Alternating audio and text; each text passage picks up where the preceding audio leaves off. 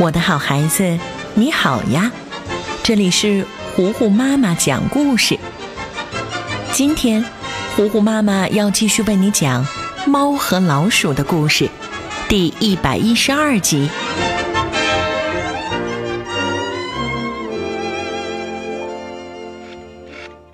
傍晚时分，汤姆在被窝里看书，实在是困得不行了，调好闹钟准备睡觉。同一时间，正在睡觉的杰瑞小闹钟铃铃铃铃响了起来。汤姆刚睡着，可是杰瑞却准备起床了。杰瑞一咕噜爬起来，洗个澡，梳个头，精神焕发的出门了。谁也不知道他要干什么。没走几步，进到旁边的另一个门洞里。这个小洞门口有机关，进去以后还要坐电梯到地下室。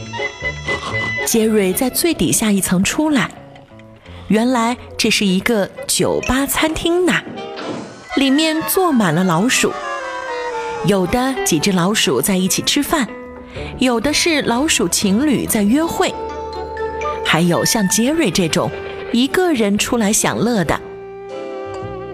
他点了一杯奶酪鸡尾酒，吃掉里面的奶酪，然后大摇大摆地走到舞台上，给大家表演起了节目。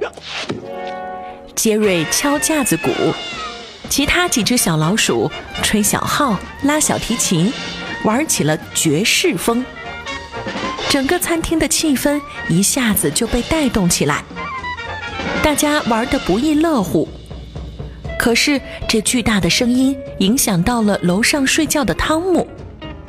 杰瑞的爵士乐节奏感非常强，震动了墙壁，一直震动到了楼上的房间。汤姆的身体也随着地板开始震动，蹦蹦蹦蹦。汤姆从睡梦中惊醒，不知道发生了什么事。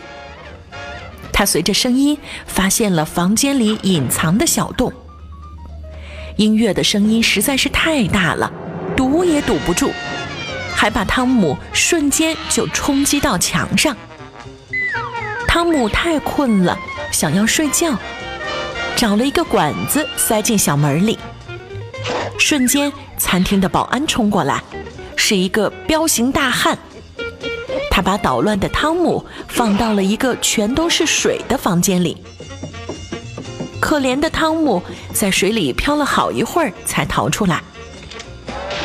接着，他又想了一个办法，拿上工具箱，跑到餐厅的地下室，对准杰瑞所在位置的天花板锯了一个洞，再用皮揣子一吸。可是他找错地方了。吸上来的不是杰瑞，而是一个录音机。汤姆又被彪形大汉发现了，被揍了一顿之后丢回楼上。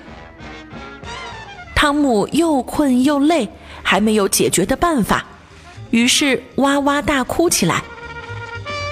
可是音乐仍然在继续。他拖着疲惫的身体，找来两个红酒塞儿。使劲地堵住自己的耳朵，再用绷带把头缠上好几圈儿，晕晕乎乎地进到被窝里睡觉。刚躺下没一会儿，音乐突然停了，这场夜间嗨曲终于结束了。杰瑞也离开了老鼠餐厅，打着哈欠回到了家里，换上睡衣继续睡觉。闹了一出之后。两个人都累得不得了，可就在两个人都要睡着的时候，汤姆最开始设置的闹钟叮铃铃铃铃响了起来。汤姆就像看到了一个定时炸弹，赶紧抓着闹钟找按钮。最可气的是，这个闹钟怎么关也关不掉。汤姆受不了了，疲惫的身体终于被噪音给搞崩溃了。他大吼一声，狂奔着离开了这个吵闹的屋子。而杰瑞呢，屋子里就剩下他一个人，美美的睡了一大觉。猫和老鼠》第一百一十二集，今天就为你讲到这里啦，我的好孩子，我是最会讲故事的糊糊妈妈。如果你喜欢我讲的故事，记得要点击收藏，也可以推荐给你的小伙伴们。当然，你也可以来微信找糊糊妈妈做好朋友。你可以在微信公众号搜索“糊糊妈妈”。